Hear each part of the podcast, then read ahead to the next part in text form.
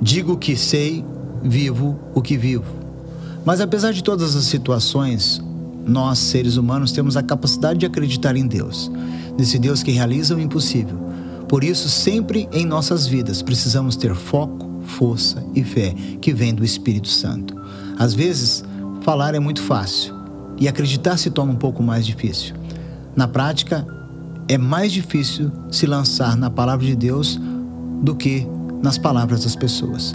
Então que você possa ter os teus ouvidos atentos à voz do Espírito Santo, que nos guia rumo aos objetivos que Deus tem para nós, porque é ele que tem planos sensacionais para a nossa vida.